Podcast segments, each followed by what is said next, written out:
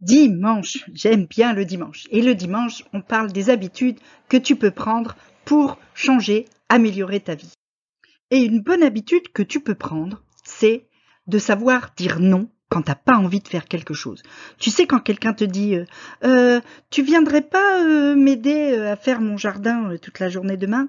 Ou bien dis tu peux me faire l'exo de maths eh ben non si t'as pas envie, tu le fais pas. Et puis c'est ta vie. Et puis euh, les autres, ils ont qu'à s'occuper de leurs problèmes. Et puis toi, tu t'occupes des tiens. Donc apprends à dire non quand tu n'as pas envie.